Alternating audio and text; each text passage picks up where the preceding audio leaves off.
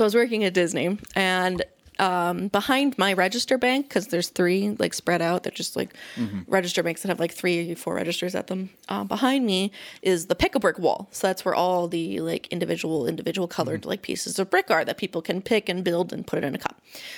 Somebody left a backpack there. Like they forgot a backpack.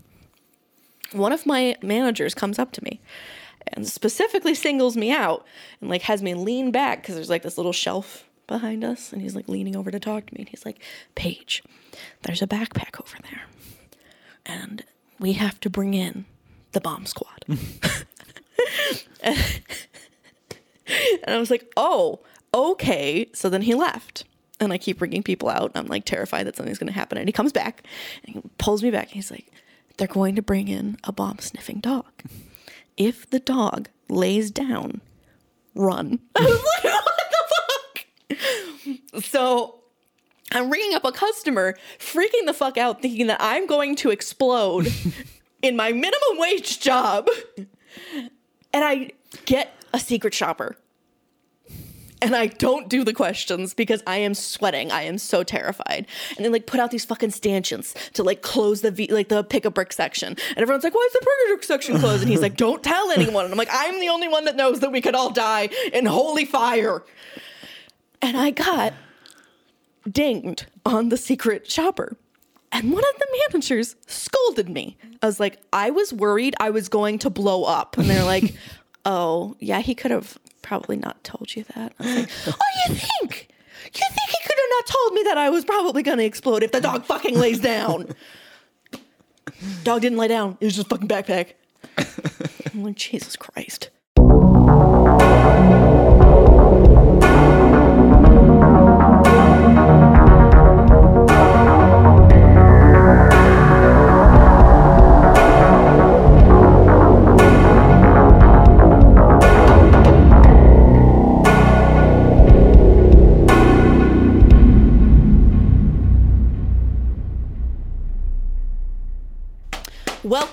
Welcome to the 23rd episode of Beer and Fear. Is there an echo in here? And it is my turn to welcome people. Sorry.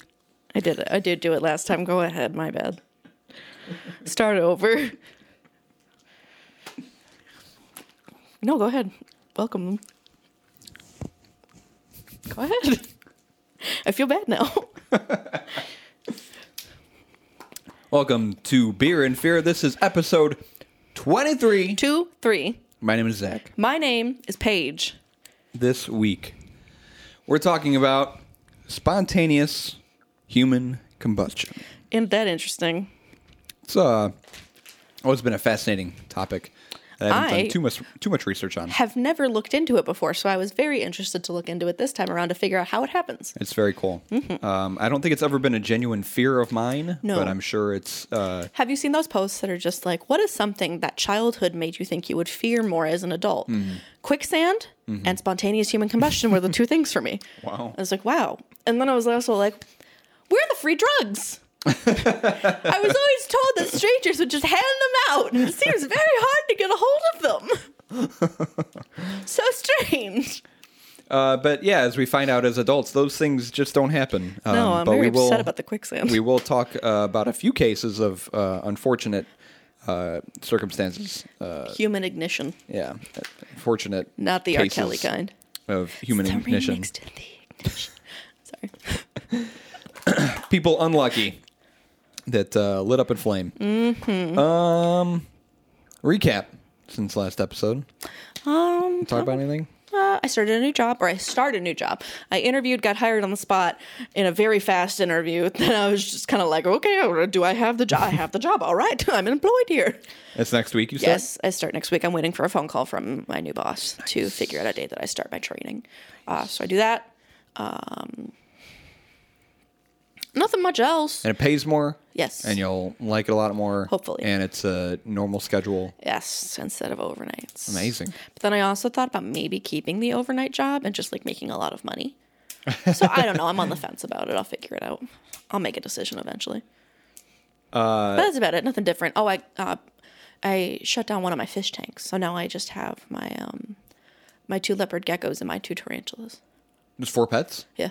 Wow. Yeah, I went down. It's quite a shift from a couple months ago. I know. I was at like 17. I rehomed them. That's good. I miss my bird. I miss your bird too. Oh, Lemon. Bird. Such a good baby. You reminded me. I was watching the. I don't know what they're called. A press conference. That's what they're called. I was watching the press conference this afternoon. And they talked about one of the executive orders that is being signed today. Yeah. And it talks about employees who have the right to refuse working at an establishment, whether this is one that they've already worked at or if they're trying to get a job. Mm-hmm. Employees refusing to work at a certain business due to the potential of exposure to COVID-19. Okay. So that made me think about your job and how you said that there were some Amazon. Cases at Amazon. So under this, from what I understood, under this order, you would be able to file for unemployment even though you had this job. Because there is an occupational hazard of you potentially... my mom told me to report them to OSHA. Yeah. Because they've had so many, and I know they're not social distancing. Well, I'm sure OSHA is just over... Oh, probably. Extremely overwhelmed, and I can't imagine that they'd probably be able to do much about $1 billion company. But he's trying to put something in place that pretty much guarantees you unemployment, or at least not having to work at an establishment like that. And put yourself at risk in order to pay bills. Yeah, that's good. That's pretty neat. That's nice. Well, isn't that a part of his $1 trillion package, like his relief deal? And people are like already trying to get him to like lower it, and he's just like, "Fuck you." That was one of the things I want to talk about. I know we say it's not a political podcast. It's not. We try not to make it political, but it doesn't hurt to talk about the news of the day. I don't know if you guys noticed on Wednesday the crazy thing that happened last Wednesday. Did you guys see that? It's pretty neat. I'm very happy. I'm very optimistic, as I'm sure a lot of Americans are. I told you, I messaged you. Chelsea and I were crying. Yeah, I was watching the whole thing too. It was very emotional. I'm still kind of speechless, and I've been actually following, trying to follow things a lot more. That's what I'm going to do. Hopefully, this 4 years, I'm going to follow politics a little more closely. To have a better understanding of what happens in my goal is to actually read the bills that get introduced, because those motherfuckers be shifty, putting in little stipulations and stuff. Little side things that are just like, okay, that makes no sense. Why the fuck should we sign this? I do want to, like, ever since Wednesday, I know there's only been 3, but I've been watching the press. What did I call them? Press meetings. Press something. With the press secretary. Yeah, what are they called? Press. I just said them. I just said what it was, and I forget. A press meeting. Yeah. I've been watching the press meetings. There's probably a different word for it, but we know what you're saying. Yeah. And I hope to follow those. If they're going to, like, make it a daily thing, I'd like to. Well, it's nice that there's actually hopefully this new press secretary is actually good. She's funny. She seems... It's a briefing, right? Press secretary briefing? Yeah, something like that, whatever the name is. But you can tell the whole mood has shifted in the room there. It's kind of relieving. Oh, Press conference. And I can tell a lot of the administration, it feels like there's a giant weight off their shoulders. Well, personally, I just think it's a level of hope, which no one's felt in a very long time. Yeah. I was talking to Chelsea, and I was like, is this what hope feels like? Because it's been a while since I felt that. What else? Oh, I went to a restaurant called Mader's yesterday. It's in Milwaukee, Wisconsin. It is a German restaurant that I think has been around since, 1902. Yeah, this picture I took, this little plaque, Mader's 1902. Fancy. They've been around for a long time. Authentic German cuisine. They have a really, really good drink list. They have plenty of German beer that you can order. Really, really good handcrafted cocktails. I ordered this this old fashioned, and there's this recipe that's been around for like 100 years. And it was unlike any old-fashioned I've ever had before. It was kind of on the sweeter side. I was going to ask. It looked like you got a cocktail. It didn't look like an old-fashioned, yeah. Not at all. But it was good. It was tasty. Steph got this other drink with champagne in it. Ooh. That tasted very good, too. Really good cocktail list. Really good German food. They got a bunch of wine there, too. And then the whole atmosphere of the restaurant is just really, really cool. Like the decor. I showed you some of these pictures, I think, already. And there's a lot of history there. There's the hallway that leads to the restrooms that has pictures of famous people who have dined at the restaurant. There's plaques that they put all across the restaurant, too. Like in one of the booths, you can see there's a few plaques that are set up. Well, it's like celebrity say, ate here. This person sat here or this person ate here. There is a chair. Will Ferrell's chair. So he sat there. In 2011? In 2011. That's funny. September 15, 2011, Will Ferrell sat there and ate. A lot of cool stuff. Really, really nice stained glass. And a lot of the stuff that's up here is authentic, too. Like the suits of armor and the swords and everything that they have all across the restaurant is authentic. I think the waitress said the place was insured for like $35 million. What the fuck? Yeah, there's a lot of history at this restaurant. That's cool. So great food. If you like German cuisine, even if you don't, I'd suggest giving it a shot. Mader's in Milwaukee. So that was nice. I got my COVID shot today. Yes. That's also another... And now you are going to grow an identical conjoined twin. I will get a head on one of my arms. Yes. How big is the needle? I didn't look. I didn't want to freak myself out. Gotcha. Good idea. But I've seen other people... get the vaccine like on the news. The needle's like fucking like that. Oh, yeah, and they put the whole needle in your arm. It's crazy. I don't know. No. I don't know how they do that. No. I'm sure it was only like throw up. It was still kind of a long needle. I'm sure. Maybe I was over exaggerating. That's a little big. That's like a $5 foot long. We're talking Subway numbers here. But it is a long needle. Made me nervous. Because she said her arm hurt a lot. Because they put it too high up, and that's what I was worried about, and that looks a little too high up. It looks a little high. Yeah. Usually shots are like here. Yeah. They measure, it's like a two-finger thing, and then that's where you're supposed to put it. In your sweet meat right here. Yeah, your sweet meat? Your sweet meat. I'm feeling my biceps again. Oh, that's been my week. So Zach's going to grow another head. Mm-hmm. And that head is the one that I'm going to do makeup on.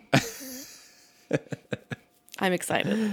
I'm excited for a second head or a third arm. My question is, where will that head grow? Like where the shot was injected? And then does that head have access to your lungs? And will that head be sentient? So will it have a brain?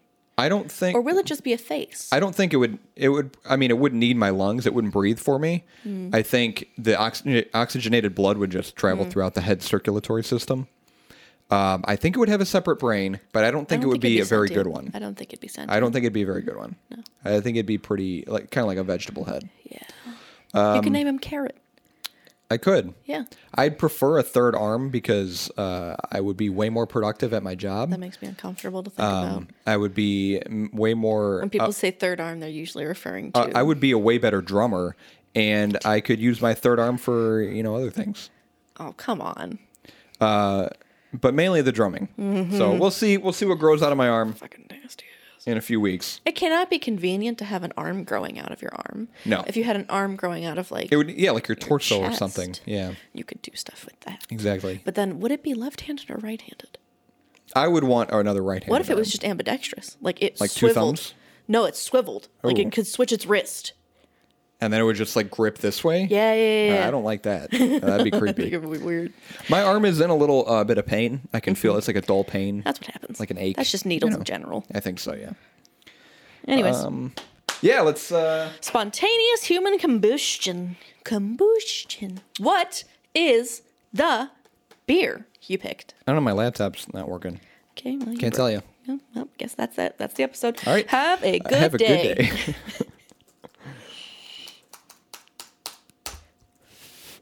Because you know what fixes a laptop? Mindlessly slamming keys. So I tried to get this beer called Autumnal Fire or cool. Autumnal. How do you say that word? Autumnal? Autumnal? I think it's autumnal. Like autumn? Like autumn. Oh, autumnal? Yeah. A-U-T-U-M-N-A-L. Autumnal. Because it's like autumnal equinox. Autumnal. Or autumnal. I'm going to look it up. I don't think autumnal sounds right. I don't think it's autumnal. I think it's autumnal. I'm looking it up. It's just a weird, it's weird how you have a different emphasis by adding two letters at the end of the word. Autumnal. Yeah, autumnal. Okay. So I tried to get this beer called Autumnal Fire by Capital Brewery out of Middleton, Wisconsin. Oh, cool. Something that's not Chicago. Right. It was a Doppelbock. It got a score of 91 on beer and on beer advocate. Almost said beer and fear. I saw that. Outstanding, and it was ranked 4,697 overall. Wow! So that's good numbers up there. The Binnie's and Wheeling was the only one that showed they had stock. Where is Wheeling? Wheeling is closer towards Chicago. It's like just east and a little north of here. Mm. I think it's sort of like north. It's not close to Waukegan, is it? No, I think it's a little northwest of Arlington Heights. Oh, okay. I think I went there last time for one of our other beers. I think you did. I called them. They said they were out. Okay. So that's a no-go. So I went with a beer called Scarlet Fire. Ooh, that sounds fancy. By Tighthead Brewing Co. I kind of like this one more. Scarlet Fire, Tighthead Brewing Co. It is not out of Chicago, but it is out of Illinois. It's on 161 North Archer Avenue in Mundelein, Illinois. So Mundelein, I think that's like a southwestern suburb. I forgot. I looked up because I know Mundelein Archer Avenue. Well, there's an Archer Avenue in Chicago. Yeah. Mundelein. The Archer Avenue goes pretty far. Oh, no, I'm totally wrong. It's a very north end suburb. It is northwest of Lake Zurich, east of Crystal Lake, northwest of Elgin. So way over there. Just due southwest of Waukegan. Hmm. Oh, that's up there. Yeah, it's up there. So that's Mundelein. Tighthead Brewing Company is a craft brewery located in Mundelein, a suburb of Chicago. Mm-hmm. Our brew pub is a neighborhood institution where friends and families can meet up and enjoy great music, wonderful company, and the best beer in town. Since we opened our doors in 2011, we have poured our heart and soul into every glass. Stop in and taste what we're talking about. Ooh. Maybe? I'll taste you. This was founded by Bruce Durr. In 2010, D.I.R. is his last name. Good old Bruce Durr.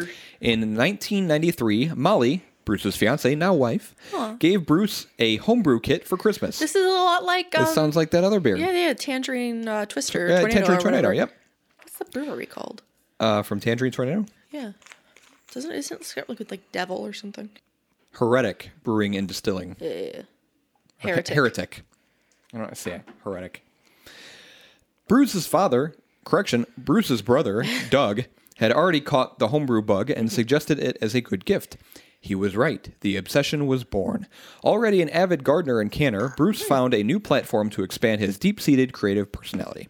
After moving to Mundelein to start a family, Bruce quickly involved himself with a group of local homebrewers who eventually founded and became the Babel Homebrew Club of Lake County. That's adorable. I didn't look into that. I don't know if that's still a thing. Is your phone charger over here? Yeah, it's right there. Bruce was passionate about reading books and periodicals on brewing. Eventually, he became a certified beer judge and started judging and organizing homebrew competitions. Hey. Production began in the brewery in insert trivia answer here. Oh. That's what it says on their website. It's in parentheses in all caps. Insert trivia answer here. Okay. So I don't know where production began. At that time, Billy Oakes, a local homebrew supply shop manager, prolific brewer, and friend of Bruce's, was hired and became a partial owner in the company. Mm-hmm. Billy is a graduate of the American Brewers Guild Brewing School and apprenticed at the Ram Brewery in Wheeling, Illinois. Uh-huh. Billy manages all aspects of the brewery operations and is the head brewer. Oh, yeah. The name Tighthead. Bruce played rugby for 13 years, mostly as a tighthead prop. A position that involves being in the front row of the scrum supporting the hooker. The explanation is... Always support your hookers. Always support your hookers. Put that on a t-shirt. It is the oldest profession, and it deserves respect. The explanation is too long for this story, but we encourage you to research and understand the origin of the name and become a fan of great sport. Okay. So to the beer. Scarlet Fire, and they designed the name as Scarlet... less than sign fire. Okay. So Scarlet, that thing, fire is how it looks on the can and on their website. It's an Irish-style red ale. Okay. The name is a reference to the playful improvisational transition between Grateful Dead's Scarlet begonias, and Fire on the Mountain. Okay. I don't know. I didn't look those things up. Scarlet Fire, Scarlet Less Than Fire, has a nice balance of malt sweetness from caramel malt and subtle toasty notes from roasted barley. The beer is brewed with American ale yeast, and the hops are East Kent Goldings, paying tribute to its heritage as an Irish red ale. Okay. And talk about Irish red ale. Yeah, please. It is a type of pale ale, so top fermented, warm conditioned. Sure. Is a name used by brewers in Ireland. Smithwick's is a typical example of a commercial Irish red ale. Never heard of it. Me either. There are many other examples being produced by Ireland's expanding craft beer industry.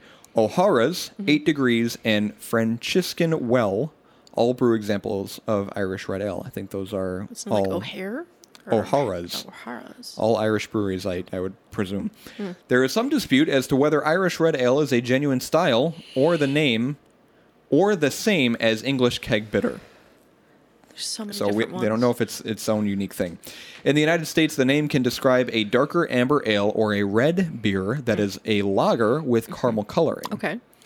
Per craftbeer.com, I've been including some of these in our beer things now. Yeah, Irish red ale is known for its unique malty taste and is on the lower side of the bitterness and alcohol content scales. Good to pair with roasted vegetables, cheddar cheese, and poached pears. Oh, cheddar cheese is my favorite. It's 5.6% ABV. It's not bad. 30 IBU, and 15 SRM. Let's pull up that SRM chart for... Yes, for reference, please. For old time's sake. Thank you. 15. Okay. What the fuck is one? That's got to be like a Hefeweizen. That looks like milk. Yeah, it's very light. It's got to be like, Hefeweizens have a very light... We talked about Hefeweizens earlier. Yeah. Almost like a Blue Moonish beer. But Blue Moon's darker. It's even lighter than that. Yeah. Beer Advocate gives it a score of 83. Okay. Good. That's not bad. Ranked number 51 in Irish red ales. Okay. 36,850 overall. Not great. Average rating of 3.71. So you said we got to start picking lower rated. I was kidding. Beers. This just happens to be not quite as good as some of the ones that we've historically been having. Yeah. Remember the one that I wanted had a score of 91, ranked 4,697. That one would have been great. But I am very excited to try this one. This is why I don't research beers anymore. I just go to Binny's and let whatever happens happen, and then I research. Yeah, I try not to look at the score before because you will be let down. Yeah, you kind of. Leads changes your opinion, and you want to go with a different beer. Exactly. It tastes better. So I just find the title, and I was like, "Oh wow, what a coincidence! Yeah. It's good." But I didn't do that with this. I picked the beer, and then I looked at the score. So I'm excited to try it. It's our first Irish red ale. Yeah, we've never done one. Hopefully, it tastes good. I'd like to do a sour that I actually like. I do want to try a sour ale or a goza soon. That's not salty and limey. It tastes like the ocean. Shark anus.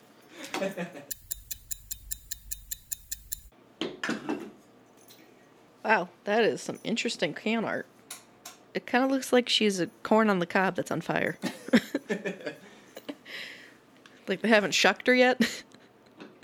It's a woman in a bra with like very bright red hair, and she's got like a skirt on that looks like leaves, and they're on fire. So she looks like unshucked corn, or maybe like what's it, an artichoke? For your...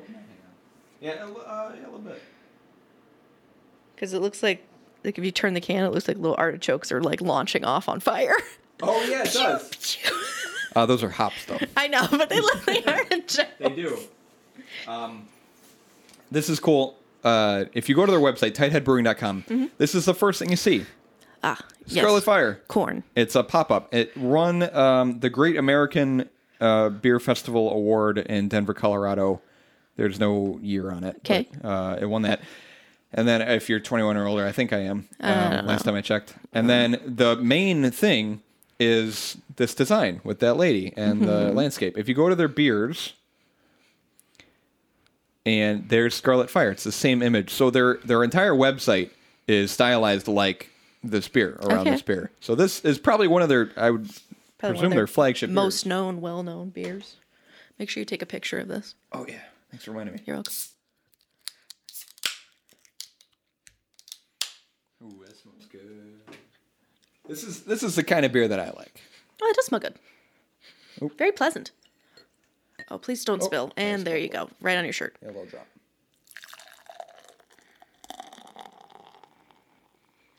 See, I'm foamy. It's about getting a balance between no foam in the glass and then getting a nice pour sound. When I turn it, I'm always worried that I'm going to spill on your couch. So then I'm just like, okay, pour higher. Yeah. So then you can't spill on his couch because it's a nice couch. It's fine. We need a different setup. I think we need like lawn chairs or something. Yeah, but you can't really... That is a thick foam. You can't really get no foam without getting a good pour sound. Yeah. You got to sacrifice one for the other. So you got a nice pour sound. I gave you a good pour sound. I appreciate it. So there we go. I'll let your foam settle a bit. Yeah. That's a thick foam, though. I always find it interesting how foam is different per beer, and that is a very thick foam. I wonder what that means. Like when the foam settles and it's thick. Yeast. Maybe. Because look at that. It is. It's not moving. It's not subsiding at all. It's just kind of hanging out. Very thick foam. That is a nice deep reddish color. I like the look of this beer. Yeah, they were right. It is very red. I like the smell. That's enjoyable. But yeah, like look at that fucking foam. That is very thick. That's not gonna go down. It's gonna be a while. We can wait it a little bit. Yeah, it smells. It smells good. Smells a little yeasty. I'm upset that I drank coffee before this because it's going to throw off my palate. Well, we're going to drink 2 other beers. We got a couple bonus episodes. Please, lightly clink. Ugh, made me so nervous. Sorry, I had to get through all the foam. It's a lot of foam. It's kind of bland. I'm going to go for another sip just because maybe it was foam. I can't tell. Yeah, there's not a whole lot of like flavors like... I guess popping out at you. Nothing super intense. Very smooth. Very smooth. Not bitter in any way. Like the hops is not very noticeable. Very smooth, but it's like bland, and then it gets to the back of your throat. And I always bring up the back of the throat feel, like the flavor for it, and it's it is nice and smooth and thick on the tongue. Toasty. It feels good. Like it's got a good mouthfeel. But I would say that overall flavor is very quiet.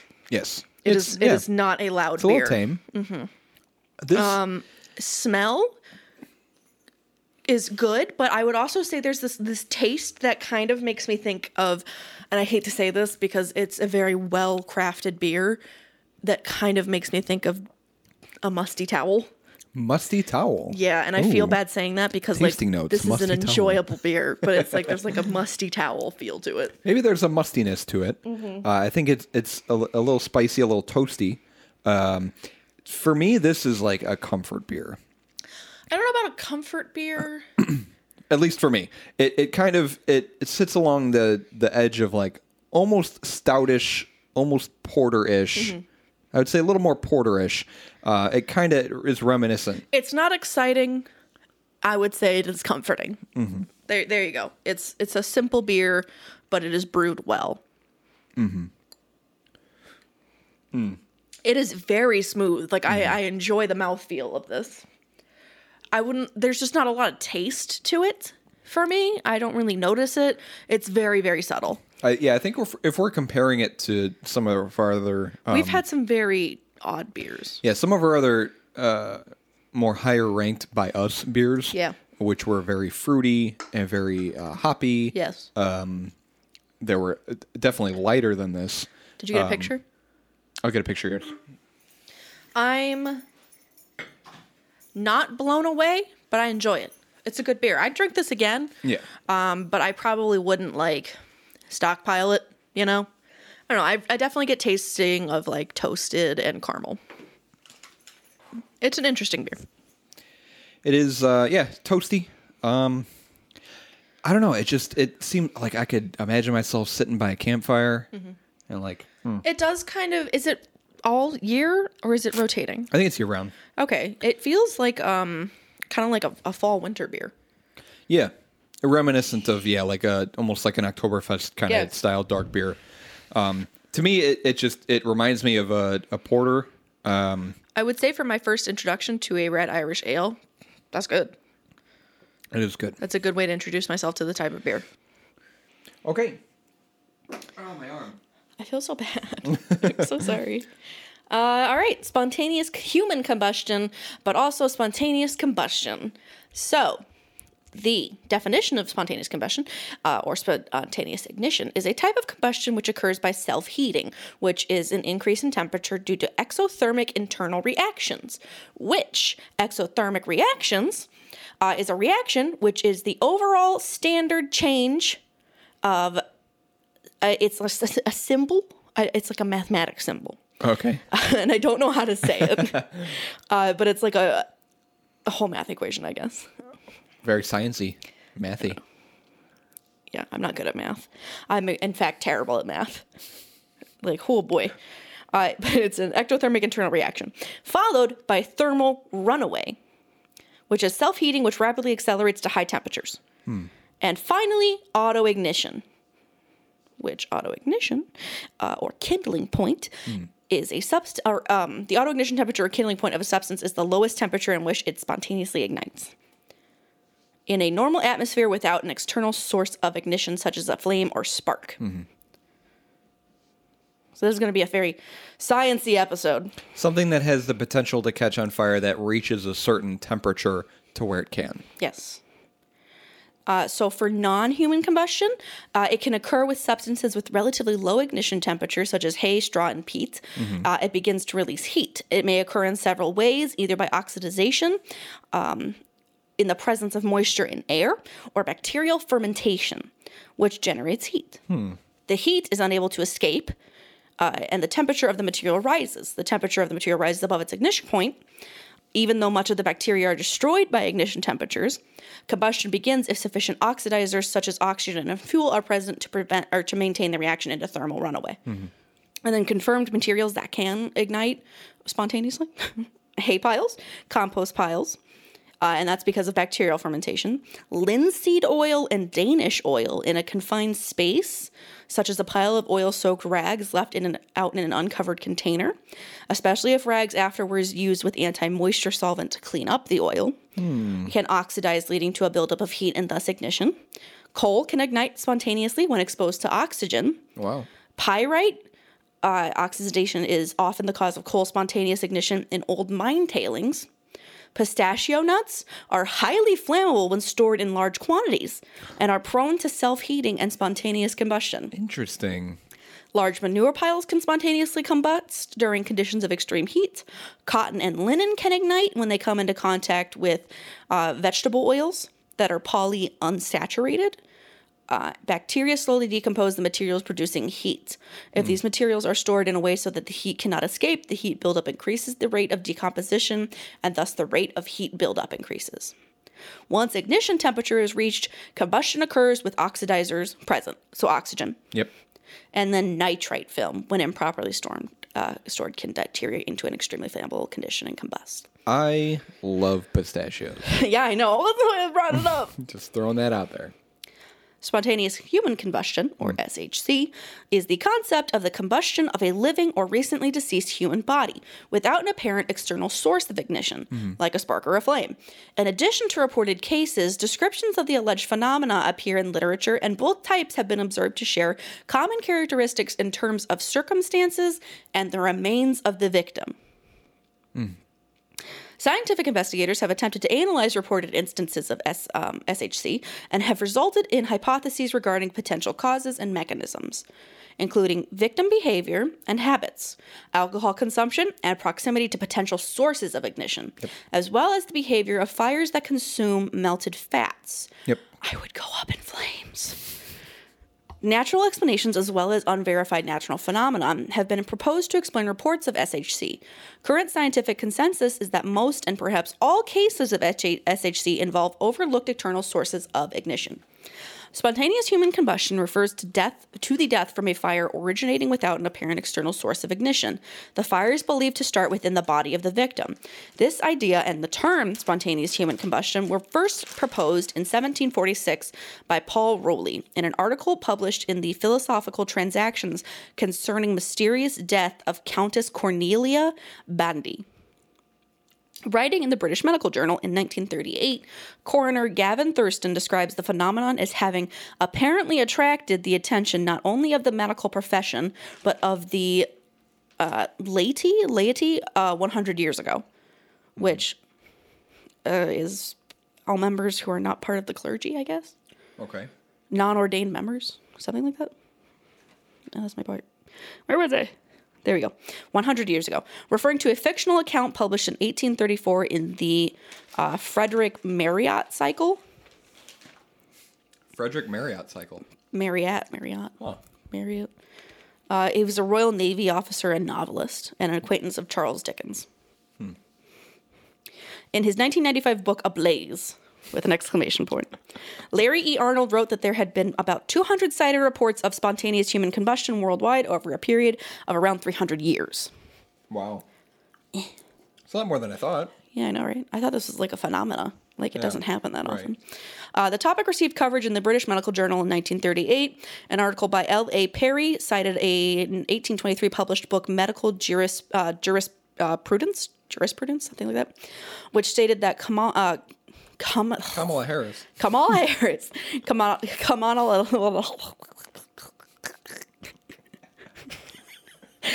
Common aspects. It just shut down. Yeah. Among recorded cases of spontaneous human combustion included the following characteristics. They have these things in common. The victims are chronic alcoholics. Yep. They are usually elderly females. Oh. The body has not burned spontaneously, but some lighted substance has come into contact with it. Mm-hmm. The hands and feet usually fall off. The fire has caused very little damage to combustible things in contact with the body. Mm-hmm. And the combustion of the body has left a residue of greasy and fetid ashes, very offensive in odor. Gross. Right? Alcoholism is a common theme in early SHC literary references, in part because some Victorian-era physicians and writers believed spontaneous human combustion was the result of alcoholism. So if you drank and you were the village drunk, you were going to ignite at any point in time. That's why you didn't have friends. An extensive 2-year research project involving 30 historical cases of SHC was conducted in 1984 by science investigator Joe Nickel and forensic analyst John F. Fisher. Their lengthy 2-part report was published in the Journal of the International Association of Arson Investigators. Hmm. Well, I didn't know that was a thing, but now I need a subscription. As well as a part of a book. Nickel has written frequently on the subject, appeared on television documentaries, conducted additional research, and lectured at the New York State Academy of Fire Science at Montour Falls, New York, as a guest instructor. Hmm. Nickel and Fisher's investigation, which looked at cases in the 18th, 19th, and 20th centuries, showed that the burned bodies were close to plausible sources for the ignition. Candles, lamps, fireplaces, and so on. Mm-hmm. Such sources were often omitted from published accounts of these incidents, presumably to deepen the aura of mystery surrounding an apparently spontaneous death. Mm-hmm. The investigators also found that there was a correlation between alleged SHC deaths and the victim's intoxication or other forms of incapacitation, which could conceivably have caused them to be careless and unable to respond properly to an accident. Where the destruction of the body was not particularly extensive, wow, you're almost done with that, a primary source of combustible fuel could plausibly have been the victim's clothing or a covering, such as a blanket or comforter. However, where the destruction was extensive, additional fuel sources were involved, such as chair stuffing, floor coverings, the flooring itself, and the like. The investigators described how such materials helped to retain melted fat, which caused more of the body to be burned and destroyed, yielding still more liquefied fat in a cyclic process known as the wick effect or the candle effect. Yep. According to Nickel and Fisher's investigations, nearby objects often remained undamaged because fire tends to burn upward, but burns laterally with some difficulty. Mm-hmm. The fires in question are relatively small, achieving considerable destruction by the wick effect, and relatively nearby objects may not be close enough to catch fire themselves, much as one can closely approach a modest campfire without burning. As with other mysteries, Nickel and Fisher cautioned against single, simplistic explanations for all unusual burning deaths, but rather urged investigating on an individual basis. Neurologist Stephen Novella has said that skepticism about spontaneous human combustion is now bleeding over into becoming popular skepticism about spontaneous combustion. Mm-hmm. A 2002 study by Agni M. Christensen of the University of Tennessee cremated both healthy and osteoporotic samples of human bone and compared the resulting color changes and fragmentation. The study found that the osteoporotic bones samples consistently displayed more discoloration and a greater degree of fragmentation than healthy ones. The same study found that when human tissue is burned, the resulting flame produces a small amount of heat, indicating that fire is unlikely to spread from burning tissue. I don't even know what osteoporosis is. I don't remember. I knew it, and now I don't remember. Suggested explanations for it. Some hypotheses attempt to explain how SHC might occur without an external flame source, while other hypotheses suggest that incidents that might appear as spontaneous combustion did in fact have an external source of ignition, and that the likelihood of spontaneous human combustion without an external ignition source is quite low. Right. Benjamin Radford, science writer and deputy editor of the Science Museum's Skeptical Inquirer, casts doubt on the plausibility of spontaneous human combustion. If SHC is a real phenomenon and not the result of an elderly or infirm person being too close to an open source of flame, why doesn't it happen more often? There are 5 billion people in the world, which this was 1987. And yet we don't see reports of people bursting into flame while walking down the street, attending football games, or sipping coffee at a local Starbucks. Paranormal researcher Brian Dunning states that SHC stories are simply the rare cases where a natural death in isolation has been followed by a slow combustion from some nearby source of ignition. He further suggested that reports of people suddenly aflame should be called unsolved deaths by fire, stating that an unknown cause did not necessarily imply that the fire lacked an external ignition source. Almost all postulated cases of SHC involve persons with low mobility due to advanced age or obesity, along with poor health. Victims show a high likelihood of having died in their sleep or of having been unable to move once they had caught fire. Which, imagine that, engulfed in flames and you cannot move. How awful. Just lie there in agony. Cigarettes are often seen at the source of fire, as the improper disposal of smoking material causes 1 in every 4 fire deaths in the United States. Natural causes such as heart attacks may lead to the victim dying, subsequently dropping the cigarette, which after a period of smoldering could ignite the victim's clothes. Yep. The wick effect hypotheses suggest that a small external flame source, such as the burning cigarette, charged the clothing of the victim at a location, splitting the skin and releasing subcutaneous fat, which is in turn absorbed into the burned clothing, acting as a wick. This combustion can continue for as long as the fuel is available. This hypothesis has been successfully tested with pig tissue and is consistent with evidence recovered from cases of human combustion. The human body typically has enough stored energy and fat and other chemical sources to fully combust the body. Even lean people have several pounds of fat in their tissues. This fat, once heated by the burning clothing, wicks into the clothing much as a candle wax, which originally was typically made of animal fat. It is drawn into a lit candle wick, providing the fuel needed to keep the wick burning. The protein in the body also burns, but provides less energy than the fat, with the water in the body being the main impediment to combustion. However, slow combustion lasting hours gives the water time to evaporate slowly. In an enclosed area, such as a house, this moisture will recondense nearby, possibly on windows. Feet don't typically burn because they often have the least fat. Hands also have little fat, but may burn if resting on the abdomen, which provides all the necessary fat for combustion. Scalding can cause burn-like injuries, sometimes leading to death, without setting fire to clothing, although not applicable in cases where the body is charred and burnt. This has been suggested as a cause in an event at least once claimed SHC-like. Brian J. Ford has suggested that ketosis, possibly caused by alcoholism or low-carb dieting, produces acetone, which is highly flammable and could therefore lead to apparently spontaneous combustion. SHC can be confused with self-immolation as a form of suicide. In the West, self-immolation accounts for 1% of suicides, while Radford claims in developing countries the figure can be high as 40%. I can't imagine, like... You ever think about, like, the worst ways to go? Yeah. That's definitely one of them. Drowning is probably, yeah. Well, I would probably put self-immolation worse than that. I hate the idea of drowning. I hate the idea of drowning, too, but I can't imagine sitting there suffering while on fire for, like, painful agony. Poor witches.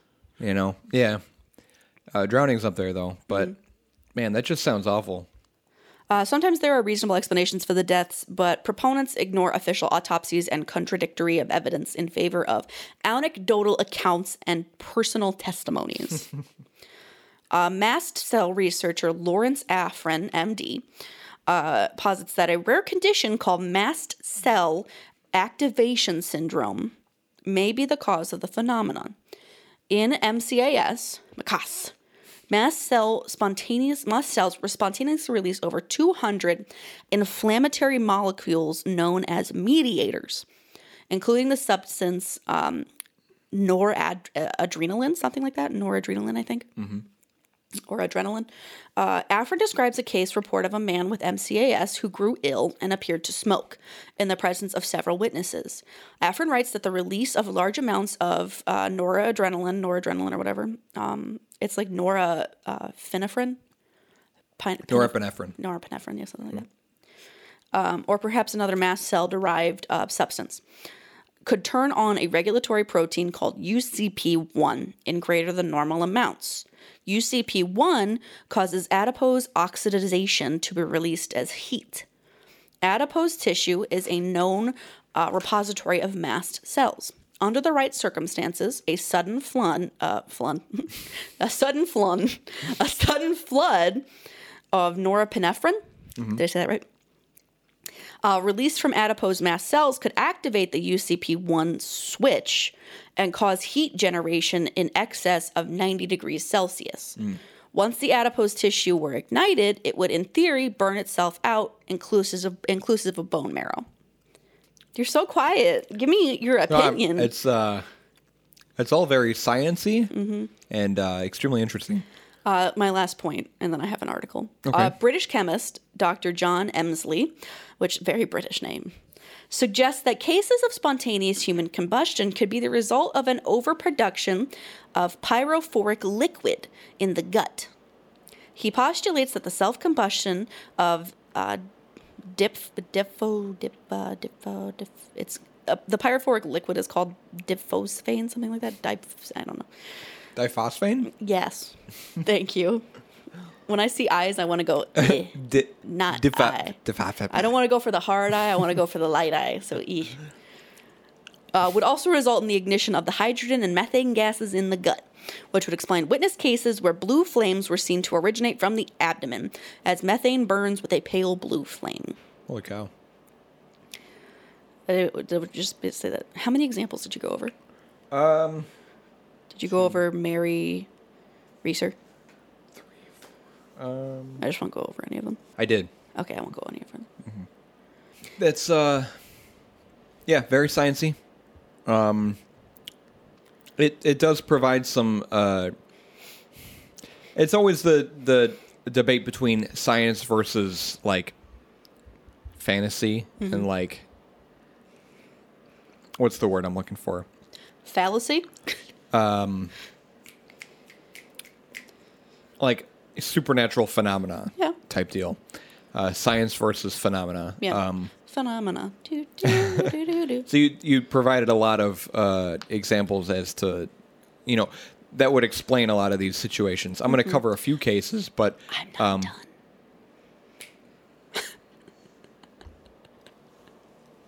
There's an article I found. Okay. Called How to Avoid Spontaneously Combusting. Oh, good. It was by Ross Pomeroy, and it was written in 2012. Mm-hmm. And there's a picture of a woman drinking gasoline on it. So this is off to a good start. It is a nagging worry that constantly loiters in the recesses of the mind.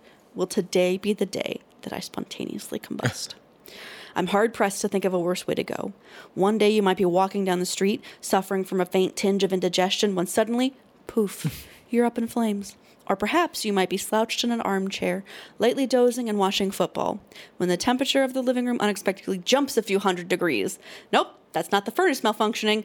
It's just your torso on fire. The only consolation of combustion is this. The unadulterated pain would rapidly trigger the body's vasovagal reflex. Something like that. Inducing welcome, numbing unconsciousness in a matter of seconds. Good. There are no credible eyewitness accounts of spontaneous combustion, but the aftermath is described like so. Remains are found in the form of an ash heap, but the legs remain relatively unscathed. Furthermore, the surroundings show minimal signs of fire damage, only the deceased seems to have burned. Fewer than 150 cases of spontaneous human combustion have been reported over the last 2,000 years. The rareness has rightfully engendered the skepticism as to whether the condition truly exists. Mm-hmm. After all, the human body is approximately 60% water. It's simply not flammable. Yet, the unexplained cases still beg an explanation.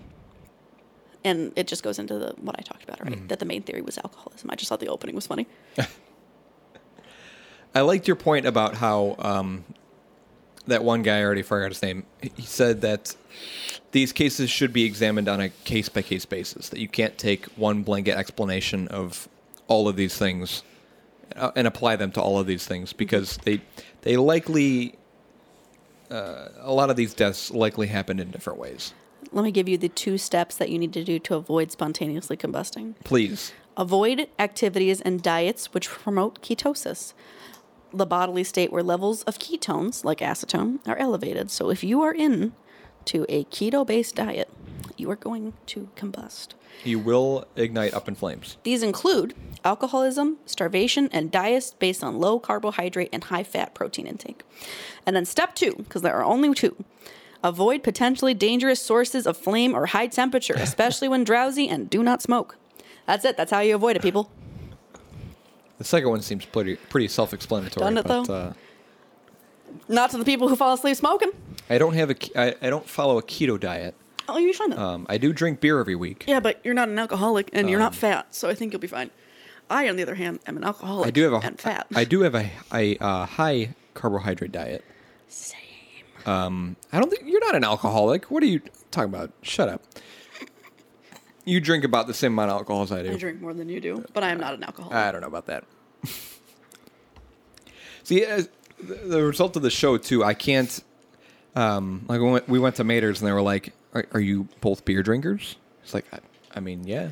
Little bit of everything. Yeah. And I almost ordered one of their German beers, but it's like, I drink beer every week for the show. I can't drink beer anywhere else, it feels like, because I don't want to overdo it on the beer.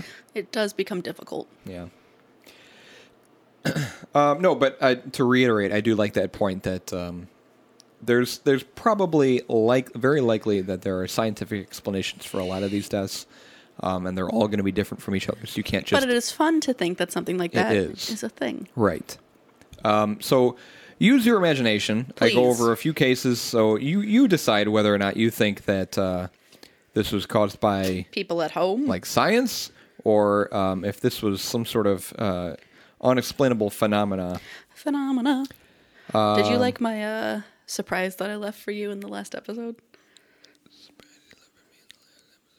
Why'd you whisper it to yourself? Like, I don't know. I don't know what you're talking about. The song that I played for you. Did you not listen? No. What song? The coconut song? No. Well, you were in the bathroom when we did our last episode. I played a song. What song? The entirety of the song. I probably cut it. What song? Never mind. No, I skip around. I don't listen to the whole thing. It's like if there's a large gap of silence where I leave and go to the bathroom, I find the next point where we start talking, and I cut that entire segment because there's nothing in there that... What song did you play? Magic School Bus. Oh. Well, I know you play. I left it in the Sirens episode. Yeah, there were a few songs that you played. Was the last episode here or was it at your place? Here. Okay, maybe I cut it. I need to use the restroom. Fuck yeah. All right. Fuck yeah. So... I cover a few stories. Some are longer than others. Some I just quickly sum up in a paragraph or so, but some others I go into a little bit more detail. I look forward to hearing your voice. Of the unlucky people who have spontaneously combusted, met spontaneous human combustion as their fate. Supposedly, I polled. A lot of this is just word for word from articles that I found on these people. The first one. It's a story from St. Petersburg Times, dated Thursday, July 5th, 1951. Okay. This is the one that I think you were talking about. It's titled, it's actually pulled from a newspaper. It says, "No New Clues in Reeser Death. Debris Sent to Lab" by Jerry Blizzen. Oh, that's the title? That's the title of the article. Interesting. Again, this is in a newspaper, okay. Physical newspaper. What newspaper? St. Petersburg Times. Okay, thank you. I just need to hear it.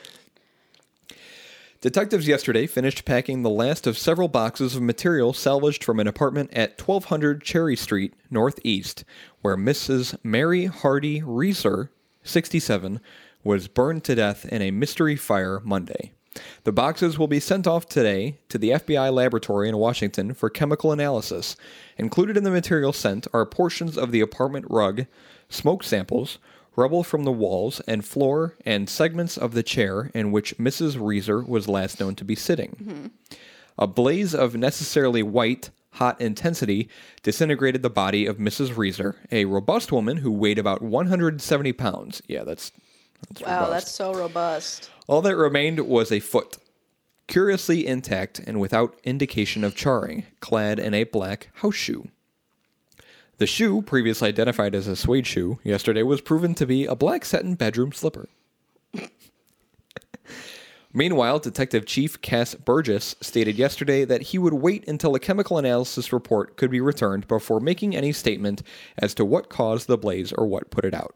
Quote, "This fire is a curious thing," Burgess said, "and I've been deluged by letters and phone calls offering solutions to the problems facing us," end quote. Magistrate Ed Silk, who acts as coroner in the case yesterday, said he'd received at least 15 phone calls from amateur detectives. Burgess said an unsigned letter arrived yesterday morning addressed to Chief of Detectives. And that's detectives spelled DETECTIFFS. Detectives. They're kind of detectives, but not really. The letter said that a ball of fire came through the open window and hit her. I seen it happen. I seen it happen. Curiously, they... Are you hooked on phonics? They talk about ball lightning, which we covered in a previous story that may have been a cause.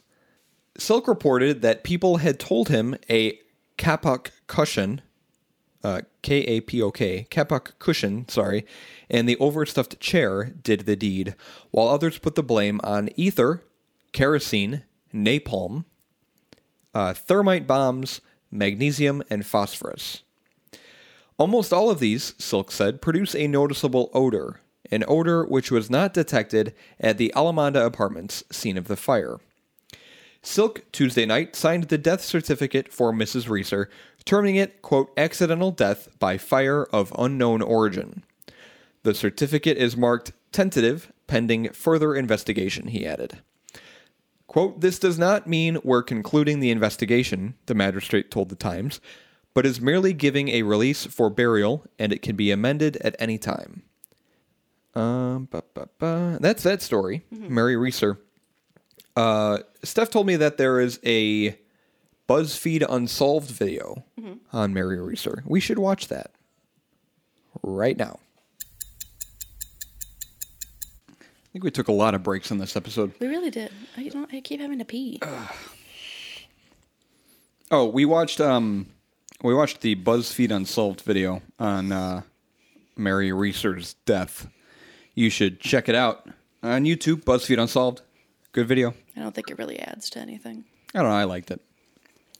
We covered everything that they talked about. So, this second article. It's actually snippets from an article on irishtimes.com. Mm-hmm. It's called "Ashes and Cinders, a Spontaneous Combustion on Prussia Street." That sounds a little... By Dean Ruxton, dated February 4th, 2018. Okay. This occurred March 28th, 1970. Okay. "The walls of the front room of number 33 Prussia Street were covered in black, fat-laden smuts. Mm. Plastic flowers on a table in the center of the room had been reduced to liquid, and a television with a melted screen set 12 feet from an armchair containing the ashen remains of Margaret Hogan. Her body had been burned almost to the point of complete destruction by a fire. However, her surroundings were, for the most part, untouched by flames. Hmm. The lady had been reduced to a little pile of ashes. It was just two little ankles sticking out, recalls Brady, speaking to Lost Leads. There had been evidence in the room of the most intense of heat. The television set was burned into a blob in the corner, but there was very little evidence of fire, a bit of charring around where she was sitting. On March 27, 1970, Mrs. Rigney called into Mrs. Hogan's house at about 4 p.m. Mm-hmm. She washed Mrs. Hogan's feet and her hair before leaving her in her usual health, sitting in an armchair by the fire. At 9:30 a.m. the following morning, Mrs. Hogan's remains were discovered. The damage caused to her body was extensive, so much so that a pathologist who carried out the post-mortem on the remains said that he had never seen such a complete destruction of human tissue. Reads the report Brady wrote for the Irish Times, published on May 12, 1970. Although the majority of her body had been turned to ashes and cinders, her 2 feet from below the knees had been undamaged, apart from the chair in which the dead woman had been sitting and a square yard of linoleum and some rug directly under the remains. There was no damage from the fire in the room. Mm-hmm. While it was clear Mrs. Hogan had died due to burning, there was no apparent clues as to what started the fire. The room she was found in was five-sided, and a small coal fire had been burning in the grate when Mrs. Rigney left the house. Mm-hmm. However, no connection could be found between this fire and that in which Mrs. Hogan died. Self-immolation was ruled out. The idea of spontaneous combustion, a forensic term used to describe a fire with an obvious cause, arose. At the time, Dr. Boffin concluded he had no doubt Mrs. Hogan died from burning. The circumstances of the burning are unusual and would conform to what is called spontaneous combustion, he said, adding that the term does not mean that the fires are in fact spontaneous in origin. It's simply a term carried out in forensic literature to describe a set of circumstances in which a person is burned to death without an obvious source of the fire. Huh. This is a point stressed by Brady. The phenomenon reposes in the extreme degree of destruction. Nobody seriously argues that people burst into flames on their own. In theory, a spark from the fire could have ignited Mrs. Hogan's clothes. However, the story notes it was difficult to visualize such utter destruction of human tissue arising from a fire of this nature. But it is even more difficult to conceive of such a fire reducing a body, bones included, to ashes and cinders without causing a conflagration in the room. The inquest, held on April 3rd, recorded death by burning with the cause of the fire listed as unknown. Door-to-door Garda inquiries, not published at the time, uncovered witnesses who reported seeing a ball of orange light near Mrs. Hogan's window. It was not clear what that could have been. The idea of a lightning strike or perhaps even ball lightning was proffered, though it may have been the glow of light of the fire. High blood alcohol, methane in the digestive system, and static electricity are among the potential causes that have been used to explain the phenomenon. Modern theory, often used to describe the intense burning of SHC victims, is the Wick effect, writing in the wake of the 2011 verdict, Irish Times columnist and emeritus professor of biochemistry at UCC, William Revel, summed it up by describing the human body as an inside-out candle. Mm-hmm. The theory assumes an external source of ignition which lights the person's clothes. A person's skin may then split, which releases subcutaneous fat, which acts like a wax in a candle. I think you talked about this in your section. I did.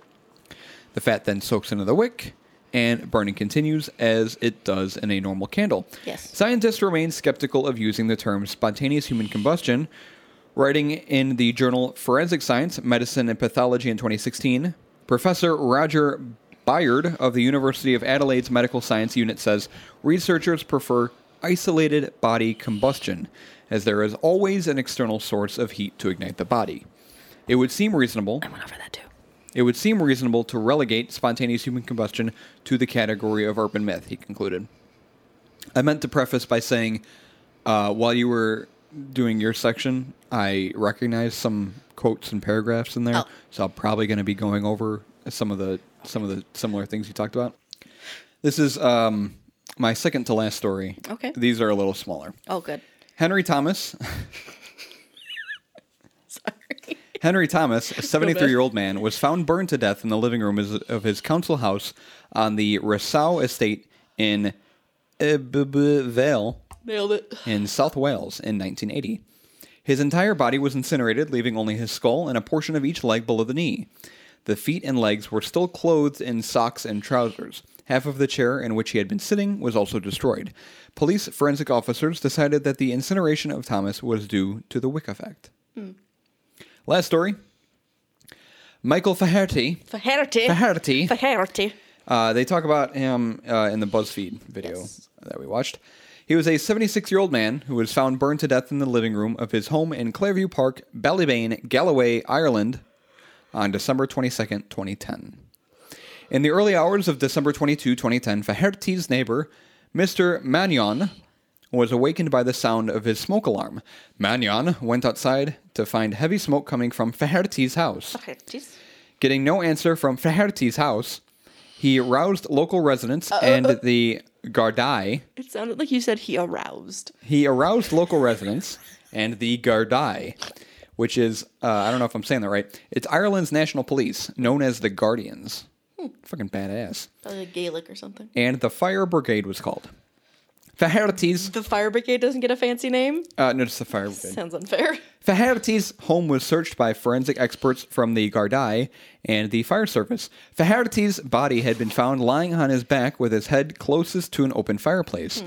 The fire had been entirely confined to the sitting room, and the only damage found was to the totally burnt body, the ceiling above and the floor beneath him. No trace of any accelerants was found, and there was nothing to suggest foul play had taken place. Assistant Chief Fire Officer Gary O'Malley told the inquest into the death that after a thorough investigation, fire officers were satisfied that the open fire was not the cause of the blaze, which led to Faherty's death. A post-mortem carried out by pathologist Grace Callaghan noted that Faherty had suffered from type 2 diabetes and hypertension, but had not died from heart failure. Callaghan concluded that the extensive nature of the burn sustained precludes determining the precise cause of death. Hmm. In September 2011, the West Galloway coroner, Dr. Ciaran McLaughlin, informed the inquiry into the death that he searched medical literature to determine the cause of death. The coroner referred to Professor Bernard Knight's book on forensic pathology, which states that a high number of alleged incidents of spontaneous human combustion had taken place near an open fireplace or chimney. Okay. The coroner subsequently made a statement to an inquiry. This fire was thoroughly investigated, and I'm left with the conclusion that this fits into the category of spontaneous human combustion, for which there is no adequate explanation. Mm-hmm. Mike Green, a retired professor of pathology, related one similar case in his career, but would not himself use the term spontaneous combustion. He believed there had to be some source of ignition, a cigarette or ember from a fire. Yeah, I'm of that opinion, too. The source of the ignition is subsequently lost as the body burns. Green surmised that the circumstances surrounding the death of Michael Faherty were very similar to other possible cases. Green also dismissed any explanation centered on divine intervention. Oh, my God. My last paragraph I recognize is something that you read is Benjamin Radford. Yep. I think you covered him, the editor of Skeptical Inquirer. Yep. He said, Faherty's case may not be as mysterious as it looks. There was, after all, an open fire close to his burned body. It seems likely that a spark or ember might have popped from the fire onto his clothing and caught his clothing on fire. Hmm. It's not clear why I did not go over that. No, it's not clear why the coroner conclusively ruled this explanation out. Hmm. But you did talk about, he says, if SHC is a real phenomenon, not the result of an elderly or infirm person being too close to a flame source, why doesn't it happen more often? Mm-hmm. So I don't think it's some phenomena. I don't either. I don't think it's really a thing like that, like the Wick effect or anything like that. I'm more apt to believe the Wick effect if it was started by like an outside source, you know? I just don't believe that our bodies spontaneously combust like that. And you did cover a wide variety of different materials that do have a certain combustion point in which they get hot enough to where they can spontaneously combust. You know, oxidization, bacteria fermentation. So it's nothing that would just happen for us. Right. So it's like, what in the body would cause that? Exactly. So, I don't know. There's nothing that would cause that. Right. We inhale oxygen on the regular. Mm-hmm. So it's not like we're overly oxidized. Yeah. We're made up of a lot of water. Like, I could get it if it, I just think it's people who are in a situation in which they're unhealthy and, or have an illness that makes it so they cannot move and react, and they are in a situation where a spark happens. Yeah, like an external flame source. There's an external ignition. I don't think that it just happens. But that's also true that, that wouldn't diminish the possibility of, like, legs and arms and hands being left because... Mm-hmm. There is less fatty tissue on them, so they don't burn quite the same way. However, it is perplexing that in every case, like, it was hot enough to incinerate bone. Yes, that is odd. And then... And not cause that much damage. Yeah, the rest of the room. Mm-hmm. That's what is interesting. That leaves me questioning. Yeah. But I have a hard time believing in spontaneous human combustion. But yeah, that is very odd. That's very odd circumstances. But... I'm sure you could look up cases of, like, arson or something, or cases of fires, and there'd be instances in which certain areas did not catch fire because of a random thing. Yeah. And since they're so rare, they don't happen that often. You know, it could be that one in a million thing that keeps the rest of the house from burning down, you know? Mm-hmm. Yeah, it's a very cool topic that I've heard about for a long time, but never really... dug into, like, did a lot of thorough research into. So this is a cool episode. I'm glad we covered it. But it leaves a lot of room for interpretation, outside interpretation. You are right. Form your own conclusion, listeners. Yeah. There you go. What did you think of the beer? Like you said, it was a very smooth, easy to drink ale. I found it just very, just something comforting about it. And it was very easy to sip. It was nice and toasty. Yeah. It was spicy, but it wasn't anything extravagant. Yeah, I started tasting the caramel a little bit more as I started drinking it more, and got around the foam. So it's not completely bland as I first felt that it was, but I'm not like, wow. Mm-hmm. This is, not blown away by it. No, but it was very smooth. It was very pleasant to drink. Mm-hmm. It was very easy to sip. It was a good beer. I like beer. It. Yeah. And like you said, I would get it again. If I was out somewhere, I would get a second one. In this instance, I would definitely get another. I would get this. And I bet I would get a case of it, but I don't think I'd go to a restaurant and order it again. I gotcha. But I just don't do that with drinks. Like, I don't order multiples. You like to switch it up. I don't know. And I would imagine it's probably a lot better with food, too. I would love to try it with the food that it recommended. Like, it said sharp cheddar, right? Yeah, like sharp cheddar. And toasted or poached pears. Or was it Mexican food? I don't remember. I just remember sharp cheddar and poached pears. How do you poach a pear? I know how to poach an egg. Yeah. I think it's quite the different process, though. I would imagine. No, not Mexican food. I said Mexican food. That's our next beer that we're trying. Good to pair with roasted vegetables, cheddar cheese, and poached pears. Yeah. I bet it would taste very good with paired with a meal. Well, I found it enjoyable. It's good. beerandfearcast@gmail.com is our email. Send it to us if you want to harass us, stalk us, or just wish us a happy day. I maybe don't do those don't things. Harass us or stalk us. But if you want to send us a story or something. Yeah, okay, yeah. It's fine. Or say what up. Sorry, don't harass us or stalk us. That's my bad. I was picking up on a different mood. Facebook, Twitter, Reddit, Instagram, posting pictures of our beer and pictures of Paige's pets, I'm sure, will still continue. I have a picture that I took of Wonton that I need to post. Yes. Little fucking weirdo. And then we update the other socials with our newest episodes every week, released every Wednesday at noon. So you can stay up to date with that. Yes. And we're gonna record 2 bonus episodes tonight, which are both beers, so we're gonna be drinking a lot more. Yes. So hopefully I can drive home. I'm sure you'll be fine. Yeah, I'm sure. I want you to play Fallout New Vegas tonight. Okay.